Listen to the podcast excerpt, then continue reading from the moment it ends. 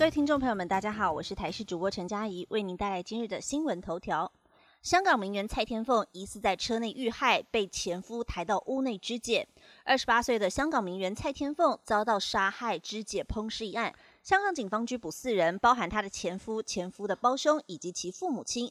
二十六号凌晨，香港警方也控告她邝姓前夫的父亲以及三十一岁的兄长涉及谋杀案。六十三岁的李姓母亲则被控告妨碍司法公正。三人将于二十七号在九龙城审判法院开庭。至于二十八岁前夫，继续扣查。蔡天凤惨遭杀害后，再被碎尸煲汤。涉案前夫二十五号携巨款在东涌，打算乘坐高速快艇潜逃离境时，被重案组太原拘捕，连同前夫还有前夫的父母亲、兄长在内，至今四人落网，但死者头颅尚未寻回。而根据香港媒体的报道，警方在涉案的七人座车内发现疑似有血迹反应。消息指称，怀疑蔡天凤很可能是在车内遇害，然后才被再送到大埔龙尾村的案发住处后遭人肢解。继续要来关心国内消息，二二八连假首日严重车祸，塞五点五小时，竟然有驾驶下车刷牙做体操。二二八连假第一天，国道南向各路段从上午开始车多拥塞，尤其在清晨五点零七分，国道一号的南下两百八十五点一公里处新营路段发生了两台连接车和两台自小客车追撞事故，直到昨天上午十点四十一分才排除，历经五个半小时才恢复通行。有用路人卡在车阵中等候不耐，干脆下车做体操，甚至还刷牙。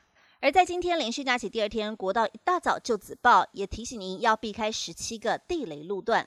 高工局表示，目前在国道十号的东向燕巢到燕巢系统车多拥挤，已经回堵大约六公里，提醒用路人提早避开该路段行驶。另外，在国道一号机场系统到新竹系统车多拥挤，而在国一的湖口服务区到竹北南向路段，上午九点多就已紫报，时速只剩下十八公里。在国道一号的彰化系统到彰化南向路段，埔盐到园林，时速也低于四十公里。国三的部分，从树林到关西走走停停，最低时速二十一公里。而国五的南港系统往石定方向，也是低于四十公里。继续来关心太平山，温度骤降，零度结冰了。树梢枝叶有小冰珠，非常的可爱。